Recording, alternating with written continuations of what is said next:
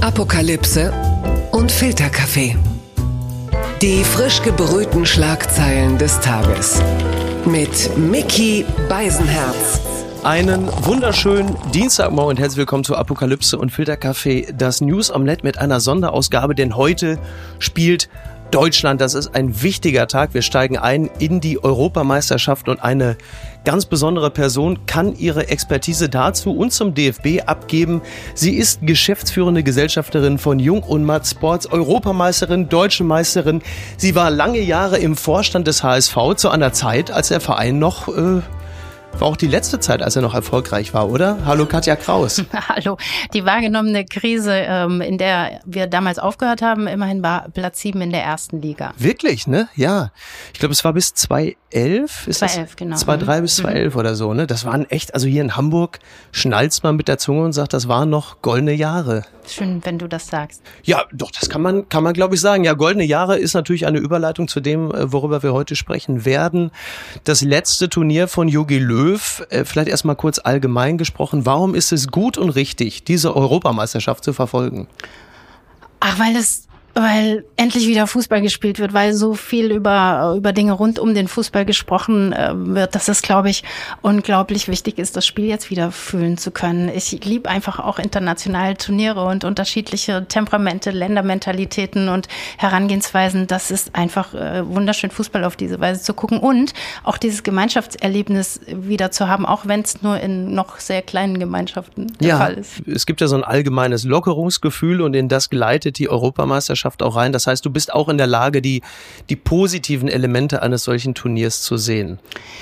Der Zeitpunkt jetzt gerade ist, glaube ich, wirklich super. Also ein paar Wochen vorher hätte ich auch noch gedacht, das passt jetzt wahrscheinlich nicht und ist nicht mit der Stimmung der, der Leute kompatibel. Und genau das ist ja der Punkt, warum, warum der Fußball auch in diese Krise geraten ist, weil, weil einfach die Sensibilität für die Empfindungen und Befindlichkeiten der Menschen so verloren gegangen ist über die Jahre. Und trotzdem, also ich freue mich jetzt daran und ich glaube, dass er zu dieser Stimmungslage und dass es jetzt auch gerade passt mit all der Sorgfalt, die natürlich dazu gehört. Ja, Wetter spielt ja auch ein bisschen mit, ist auch nicht ganz unvorteilhaft. Ähm, jetzt mal aus der deutschen Perspektive. Du kennst dich ja nun, du bist ja nun ehemalige Nationalspielerin. Das heißt, du kennst dich auch ein bisschen damit aus, wie so Gruppendynamiken sind, wenn du jetzt diverse Pressekonferenzen siehst oder du siehst die armen Spieler, die dazu verdammt sind, mit Fahrradhelm irgendwie an Reportern vorbeizufahren. Nimmst du da etwas wahr, aus dem du schon erkennen kannst, dass die Stimmung in der deutschen Mannschaft gut ist? Siehst du da etwas, was der gemeine Fan nicht sieht? Erstmal versuche ich tatsächlich mich gar nicht so sehr mit den Rahmendaten zu beschäftigen, sondern wirklich Spiele anzuschauen. Hat auch ein bisschen was mit, mit Zeit jetzt gerade zu tun. Aber im Moment ist es ja so, dass wenn ich irgendwas mal mitbekomme, dann höre ich immer deutsche Spieler, die sagen, die Stimmung sei hervorragend. Mhm. Und äh, wenn das so ist, dann glaube ich, ist das ein entscheidender Faktor, weil wenn man sich so die, die Leistungsdichte mal anschaut, dann glaube ich, sind da ein paar Mannschaften, die relativ nah zusammen sind. Und wie das dann als Team funktioniert über diese Zeit, wird dann schon ein entscheidender Faktor sein. Also Löw hat ja hat ja Veränderungen vorgenommen, indem er Hummels und Müller reingenommen hat. Reicht es manchmal so zwei, drei personelle Veränderungen äh, vorzunehmen, um dann die Stimmung in einer Mannschaft grundsätzlich zu verändern? Ich weiß nicht, ob es daran liegt. Vielleicht, vielleicht ist die Ausstrahlung von Yogi Löw schon eine andere. Vielleicht, mhm. ähm, gibt, also es gibt unheimlich viele kleine Faktoren, die am Ende dazu beitragen, ob man erfolgreich ist oder nicht. Und ähm, das ist mal besser und mal schlechter gelungen in den letzten Jahren. Aber, aber ähm, natürlich sind Personalentscheidungen auch wichtig dafür. Ich glaube, es ist das Spannende überhaupt für eine solche Zeit, nicht nur die besten Spieler zu versammeln, sondern auch diejenigen, die am besten dazu beitragen, dass die Mannschaft äh, erfolgshungrig ist, dass sie Spaß Spaß hat, dass sie gut zusammen sein kann und auch Lust hat, für ein gemeinsames Ziel zu gehen. Ist Jogi Löw jemand, bei dem man das Gefühl hat, dass die Spieler sagen, für den wollen wir jetzt das Turnier gewinnen? Vielleicht ist das gerade in dieser besonderen Situation jetzt der Fall, weil ähm, es sind einige Spieler dadurch jetzt, ähm, vielleicht war das auch ein ganz kluger Schachzugspieler mitzunehmen, die ihn über längere Zeit begleitet haben und die durchaus auch ähm, ein Gemeinschaftsgefühl mit ihm haben und verbinden und vielleicht eben dann aus Dankbarkeit auch nochmal besondere Wege bereit sind zu gehen. Sind das diejenigen, die zwischenzeitlich weg waren und wiedergekommen sind? In jedem Fall verbindet die eine gemeinsame Geschichte und dann sind Spieler dabei, ähm, auch immer ein wichtiger Aspekt, die durchaus überraschend jetzt noch in den Kader gekommen sind, die womöglich eine besonders hohe Motivation und auch Dankbarkeit und Verbundenheit zu dem Trainer haben. Also es geht ja genau darum, all diese unterschiedlichen Facetten zu erfüllen, um dann 26 Individualisten zu einem gemeinsamen Ziel an Tag X zu bringen, das ist echt eine komplizierte Aufgabe. Das hört man genau, das hört man tatsächlich auch auf Vereinsebene immer wieder von großen Trainern, dass es denen gelungen ist, das Individuum im Kollektiv anzusprechen. Das wird immer über Ottmar Hitzfeld gesagt, aber auch über Jupp Heinkes, dass es immer wahnsinnig schwer gewesen sein muss, diese Spieler im Einzelnen so anzusprechen, dass sie funktionieren. Wie gelingt das im Rahmen eines solchen Turnieres? Also ich glaube, allem voran steht erstmal bei erfolgreichen Trainern dieser Zeit, und das war sicherlich in der Historie auch anders, dass die Spieler lieben, also dass sie ihre Spieler mögen und dass sie sich einfach radikal interessieren für die Persönlichkeit ihrer Spieler. Und äh, das verändert grundsätzlich erstmal etwas. Und ähm, das schafft einen anderen Zugang und ein anderes Fundament. Und daran glaube ich total. Und ähm, daran unterscheiden sich dann eben auch Trainerpersönlichkeiten. Und dann gibt es so viele Einflüsse von außen. Also die Frage, äh, es gibt Trainer, die sind unheimlich gut darin, eine Mannschaft in der Krise zu führen und entsprechende Impulse zu setzen. Ähm, dann gibt es wieder Trainer, die sehr stark darin sind, eine Mannschaft laufen zu lassen, ab und zu zu geben. Und ähm, so gibt es ganz unterschiedliche Kompetenzen und diejenigen, die imstande sind, das dann alles zusammenzuführen und auch noch innerhalb eines Spieles den Plan zu verändern. Das ist relativ komplex, finde ich insgesamt. Und das macht dann eben die herausragenden Führungspersönlichkeiten aus. Welcher erfolgreiche Trainer oder einigermaßen erfolgreiche oder gut gebuchte Trainer ist deines Erachtens heillos überschätzt, wo wir gerade darüber sprechen? Ich mag es ja immer, wenn man äh, Wertschätzung und positive Dinge in die Welt trägt. Deshalb habe ich welche im Kopf, aber darüber würde ich jetzt nicht sprechen wollen. Wer ist denn unterschätzt, um mal so, so mal vielleicht mal jemanden zu loben, der vielleicht gar nicht so repräsentiert ist jetzt gerade? Ach, ich glaube tatsächlich, dass wir in der letzten Saison gesehen haben, bei ein paar Mannschaften, die womöglich über Potenzial gespielt haben, dass es immer mehr Trainer gibt, die imstande sind, aus Mannschaften besondere Kompetenzen auch herauszuholen, mhm. wahrscheinlich sowohl sportlich als auch in der Menschenführung. Das finde ich immer wieder beeindruckend und hm, ich kann nicht anders, als zu sagen, das Maß aller Dinge ist und bleibt für mich weiterhin Jürgen Klopp, der es am allerbesten schafft, all die Einflussfaktoren, die auf so ein Team in einer sehr vulnerablen jetzt Situation. Hätte ich mir aber einen sehr, jetzt hätte ich mir aber nur wirklich einen originelleren.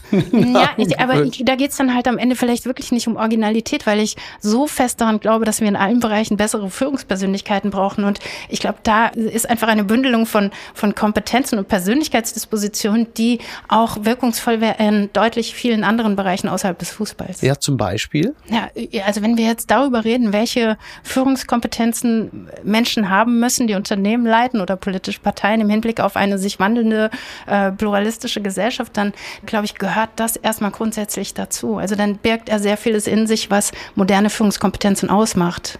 Empathie, Kommunikationsfähigkeit, ähm, natürlich diese grundsätzlich positive Ausstrahlung, positive Herangehensweise. Da würde jetzt natürlich der durchschnittliche CEO eines DAX-Unternehmens sagen, ja wieso, das habe ich doch alles. Ne, guck dich doch um. Hier, der Thomas, der Michael, der Andreas, da sind doch alles äh, tolle, wir sind doch, wir machen mal ein Grillfest ab und zu. Und, das, und bei welchem erlebst du das so in der täglichen Performance?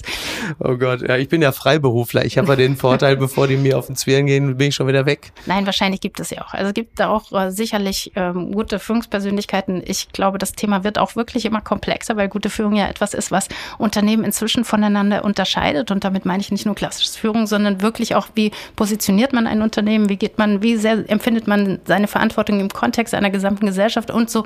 Ach, das ist wirklich äh, ein spannendes Thema. Haben wir lange Zeit? Äh, ja, also heute, heute sind wir kurz, aber wir müssen das, glaube ich, nochmal äh, ausbauen.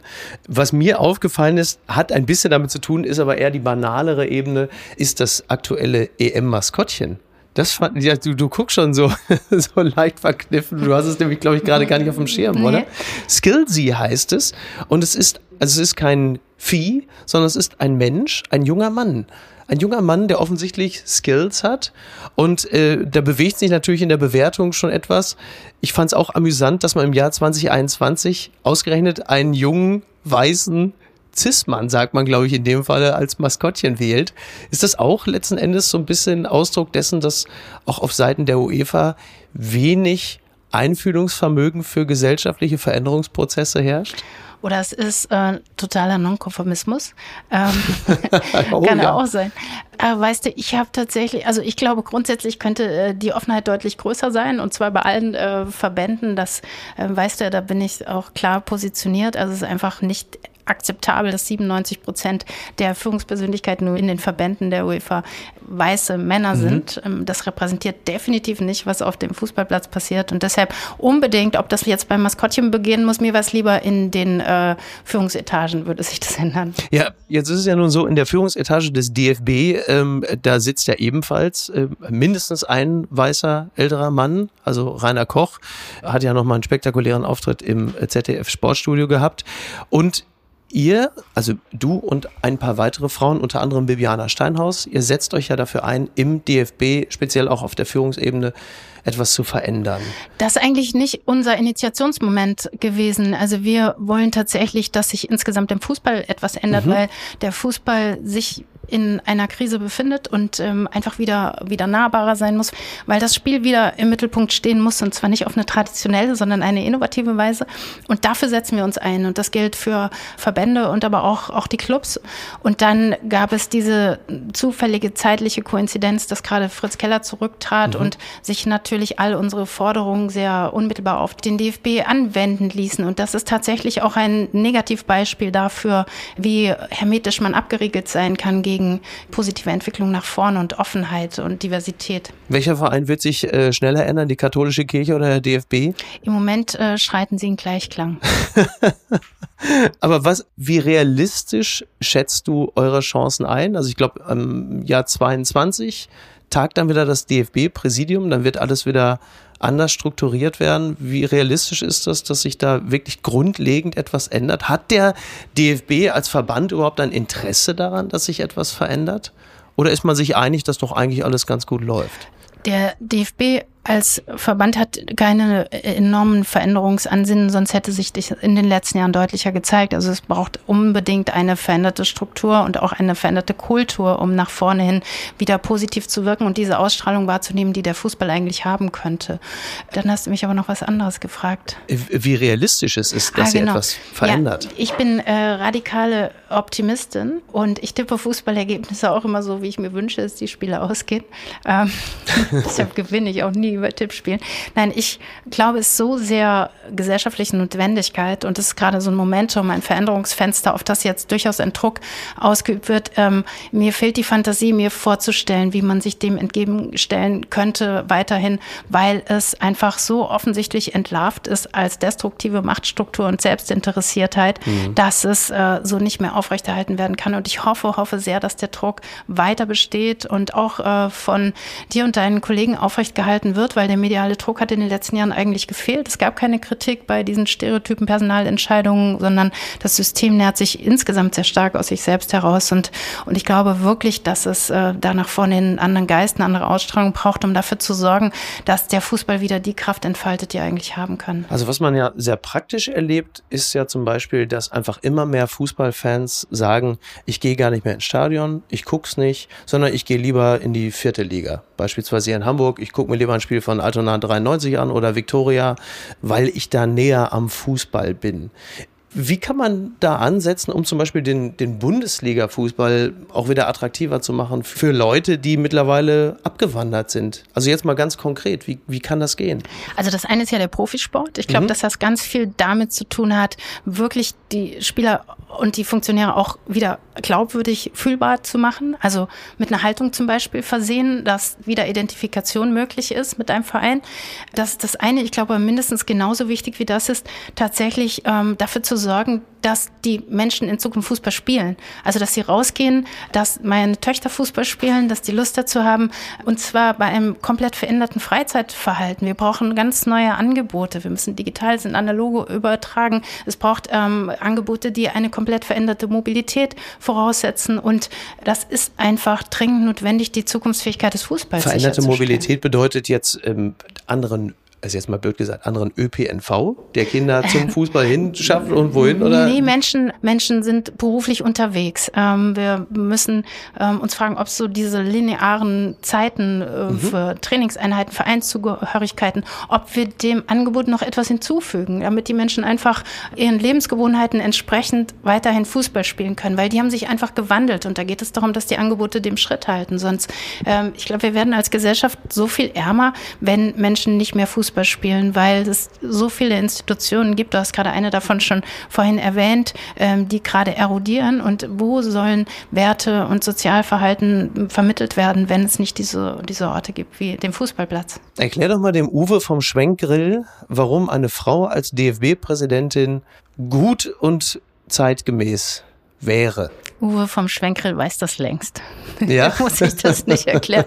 Uwe, ähm, Uwe, lieber Uwe, ähm, eine Frau ist deshalb zeitgemäß, weil, weil es überhaupt keinen Grund gibt, dass es keine Frauen in Führung gibt, weil es dringend unterschiedliche Herangehensweisen braucht, weil nachgewiesen ist in ähm, tonnenweisen Studien, dass gemischtgeschlechtliche Teams bessere Ergebnisse erzielen, weil es die Kultur verändert und weil es einfach gerecht ist. Frauen sind 50 Prozent der Gesellschaft, bisschen mehr sogar in Europa. Warum soll es im Fußball in Verantwortung keine Frauen geben? Das ist einfach absurd. Äh, fast 40 Prozent der Fußballfans sind inzwischen äh, Frauen. Also wenn der Fußball nicht insgesamt diverser wird, und damit meine ich mehr junge Menschen in Verantwortung, mehr Menschen mit Migrationshintergrund, mit einfach anderen Biografien, die, die nicht, mit Fähigkeiten, die nicht auf dem Fußballplatz erworben wurden, dann wird er einfach den Kontakt zur Gesellschaft auch verlieren. Und das hat sich schon gezeigt. Deshalb muss diese Lücke dringend wieder geschlossen werden. Um nochmal ganz kurz zurück aufs Turnier zu kommen. Welche Mannschaft hat dich wir sind noch sehr früh, das muss man fairerweise sagen, man konnte noch nicht alles sehen, aber welcher Mannschaft traust du am meisten zu? Naja, also ich kann mich ja nicht der, der Faktenlage entziehen. Frankreich hat, glaube ich, wirklich eine, eine herausragende Mannschaft, auch ähm, natürlich eine, eine gewisse Erfahrung mit solchen Situationen. Ähm, ich muss sagen, auch da, also mir liegt immer der spanische Fußball sehr nah, deshalb ähm, ich sympathiere immer sehr stark mit der spanischen Nationalmannschaft. Okay. Und ich glaube wirklich, wenn es gelingt, dass die deutsche Mannschaft einen guten, guten Geist entwickelt, dann haben die schon auch ähm, herausragende Fußballer. Man kann ja, ja, das haben sie definitiv. Ich meine, der deutsche Fußball oder die deutsche Mannschaft hat einige Schwachstellen. Gar nicht so viele, um ehrlich zu sein. Ich glaube, in der Defensive, da könnten sie etwas besser besetzt sein. Wobei Rüdiger beispielsweise hat ja eine extrem gute Entwicklung. Das spielt keiner. Ich glaube, es sind so viele herausragende äh, Mittelfeldspieler, dass alle, alle so weit kommen die gar nicht. Ja, wobei, wobei ich muss ehrlicherweise zugeben, äh, liebe Grüße an Mats Hummels, aber die Vorstellung, ein Laufduell zwischen Mbappé und Mats Hummels, ich glaube, das ist so ein bisschen die Horrorversion aller deutschen Fußballfans. Aber soweit muss, wie das du spielt überhaupt sagst, keine Rolle, weil äh, Manuel Neuer als Doppelabsicherung sowieso schon hinten ansteht. Also da mache ich mir wenig Sorgen. Hast du, hast du, ich habe manchmal so ein bisschen die Sorge, dass äh, Jürgen Löw so ähnlich wie äh, 2012 und halt eben auch Pep Guardiola im Champions League Finale am Ende über die eigene Genialität stolpert. Also große Trainer wollen ja manchmal in bestimmten Momenten das Besondere machen und fallen dann auf die Schnauze. Wie groß ist die Gefahr, dass Jürgen Löw das im Halbfinale womöglich auch macht? Im Halbfinale, da bist du immerhin schon mal da ja, ja. Ich bin, ähm, bin genauso wie du, ein hoffnungsloser Optimist. Ich bin ja tatsächlich auch, äh, ich mag diese Philosophie sehr, äh, Finals gehören oder wichtige Spiele gehören den Spielern und ich finde das tatsächlich auch. ja. Und also klar braucht ein mhm. Trainer einen Plan und auch immer einen flexiblen Plan und trotzdem dann auch äh, an der entscheidenden Stelle zu akzeptieren, dass es jetzt nicht um Selbstverwirklichung geht und dass es nicht immer noch eine Schippe drauf braucht, sondern in das zu vertrauen, was sich dann auch nachweist nachweislich erwiesen hat, das finde ich schon wichtig, um den Spielern damit auch ein Gefühl zu geben, tatsächlich, dass, dass das ihr Moment ist. Aber das Manche Trainer überziehen dann schon, das kann man schon in der Farbe der Socken erkennen. Dass, äh, Ach was, ja? So, so. okay. Aber das geht ja dann auch so, so ein bisschen in die Richtung dessen, was Mehmet Scholl damals auch sagte, als er jetzt etwas komprimiert äh, gesagt hatte, dass das Individuum beim DFB nicht entsprechend gefördert wird, dass da so eine gewisse Form der Gleichmacherei herrscht, dass vielleicht die, die Explosivität des talentierten Spielers gar nicht mehr gefördert wird, sondern alle irgendwie auf einem gewissen Level gleich funktionieren. Das war, ich, wann war es? Keine Ahnung, ich würde mal tippen 2016 oder so, zu dem Zeitpunkt, als wir eigentlich alle noch so im kollektiven Post-WM-Taumel waren und er so ein bisschen auf die Parade pinkelte und sagte, Leute, das wird noch ganz finster. Und so ein bisschen, finde ich, hört man das bei dir auch raus. Ich würde diese äh, gerne, diese Sondersendung erweitern um eine neue Sondersendung, in der es genau darum geht. Also ich glaube, wir als Gesellschaft müssen einfach eine ganz andere Akzeptanz oder Lust an unterschiedlichen Persönlichkeiten und unterschiedlichen Profilen entwickeln und auch viel, viel, viel nachsichtiger sein oder, oder ganz andere Maßstäbe anlegen, ähm, verzeihlich sein, anders mit Verantwortungsträgern umgehen. Also auch wirklich einfach begeistert sein können. Ich glaube, ähm, dass das ganz viel damit zu tun hat, dass wir sehr schnell, ähm, sehr schnell Dinge negativ beurteilen oder Verhaltensweisen negativ beurteilen, anstatt Individualität einfach erstmal zu schätzen. Wir kommen äh, auch wieder aus einem sehr äh, diskussionsintensiven Wochenende. da ja. bleibt sowas natürlich auch immer hängen. Äh, ich sehe schon, wir haben noch eine ganze Menge zu besprechen, deswegen würde ich dich sehr gerne herzlich einladen, äh, demnächst dann in einer regulären Folge dabei zu sein. An dieser Stelle möchte ich mich erstmal ganz herzlich bei dir bedanken kann dich natürlich nicht aus dieser Sonderfolge entlassen, ohne mir noch einen Tipp abgeholt zu haben, wie es denn heute Abend ausgeht. Deutschland, Frankreich. Ich glaube, es wird ein verhalten taktisches 1 zu 1 unentschieden. Mhm. Das wäre aus deutscher Sicht aber schon ein echter Erfolg. Und wir profitieren als Mannschaft, das ist zumindest meine Vermutung, vielleicht auch davon, dass sehr viele Gruppendritte bei diesem Turnier auch weiterkommen. Naja, jetzt bist du, hast du aber deinen Optimismus ein bisschen zurückgestellt. Ich, ich wollte jetzt auch nicht hier nur Blumenkränze flechten. Vielen Dank. Vielen Dank. Dankeschön. Ich komme sehr gerne in diese. Sehr schön, das freut mich sehr. Dankeschön. Danke. Apokalypse und Filtercafé ist eine Studio Bummens Produktion mit freundlicher Unterstützung der Florida Entertainment. Redaktion Niki Hassania. Produktion Laura Pohl. Ton und Schnitt Niki Franking. Neue Episoden gibt es jede Woche montags, mittwochs und freitags, überall, wo es Podcasts gibt. Stimme der Vernunft und unerreicht gute Sprecherin der Rubriken Bettina Rust.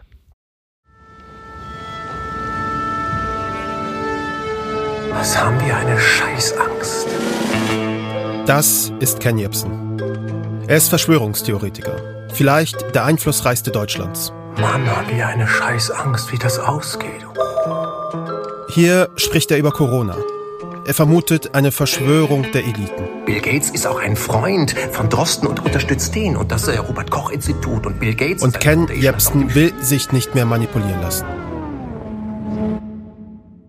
Wow, das ist jetzt aber ganz schön dark. Ich kenne Jepsen noch ganz anders. Er hat schwarzes Haar und äh, buschige Augenbrauen. Seine Stimme ist laut und aufdringlich. Er macht einen ziemlich brutalen Eindruck. Diese jungen Menschen haben seit Wochen nichts mehr gegessen. Und ich frage jetzt einfach mal hier in die Gruppe, habt, habt ihr vielleicht Hunger? Wollt ihr mal Kekse oder Plätzchen probieren, ja oder nein? Ja! Damals, da war er der wildeste, der innovativste Radiomoderator Deutschlands. Er war der Rockstar und ich war Fan.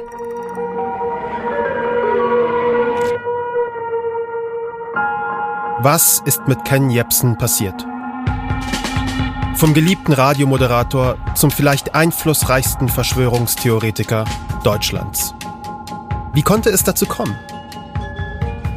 In diesem Podcast wollen wir genau das herausfinden. Unsere Recherche beginnt im Berlin der 90er Jahre. Sie führt uns auf die Friedensmahnwachen von 2014. Sie führt uns in die tiefsten Tiefen des YouTube-Kaninchenbaus.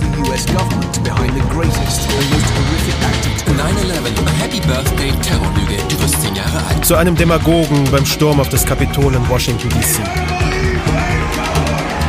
Und sie führt uns nach Russland. Einfluss nehmen auch auf den Ausgang von Wahlen. Es geht um Waffennarren und Internettrolle, um Geheimdienste und WunderheilerInnen um Neonazis, dubiose Geschäftsleute und YouTube-Millionäre. Der Graben des Vertrauens in staatliche Institutionen. Weil ihr, ihr guckt ARD und ZDF und lest den Tagesspiegel und die Zeit, die euch bei jedem Krieg belogen haben. Und diesmal lügen sie alle nicht. Es geht in diesem Podcast aber nicht nur um Ken Jebsen. Es geht auch, so pathetisch es klingt, um uns. Denn Verschwörungstheorien sind gefährlich und sie sind angekommen in unseren Familien, in unseren Freundeskreisen, bei Menschen, die wir kennen. Mein Name ist Kaschrauberos. Das ist Kuibolo. What the fuck happened to Ken Jebsen? Ein sechsteiliger Podcast von Studio Bummens, NDR, RBB und K2H. Ab dem 13. Juni jede Woche im Radio. In der ARD Audiothek, auf Spotify, Apple, Amazon, Google und überall sonst, wo es Podcasts gibt.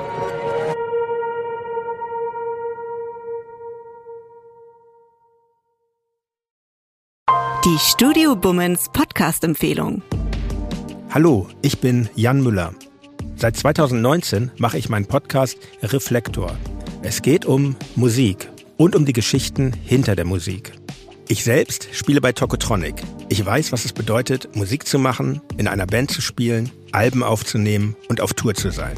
Ich kenne alle Facetten, die sich mit diesem Beruf verbinden. Drama und Euphorie. Und genau darüber spreche ich mit meinen Gästen bei Reflektor. Was verbindet uns? Was unterscheidet uns? Reflektor gibt euch einen Blick hinter die Kulissen der Musikwelt, den ihr sonst nirgendwo bekommt. Die Liste der Menschen, mit denen ich bereits sprach, ist lang. Deichkind, Campino, Jens Rachut, Doro Pesch, Judith Holofernes, Casper, Igor Levitt, Haftbefehl, Esther Bejarano, Charlie Hübner und viele, viele mehr. Am 14. März ist die Winterpause zu Ende. Dann geht es weiter mit neuen Gästen, jeden Freitag. Ich freue mich drauf und ich freue mich auf euch. Wer nicht so lange warten möchte, der kann sich im Club Reflektor ganz besondere exklusive Folgen anhören. Hört gerne rein bei steadyhq.com. Music is a healing force of the universe. Reflektor, der Musikpodcast. Wir hören uns ab dem 14. März. Euer Jan Müller.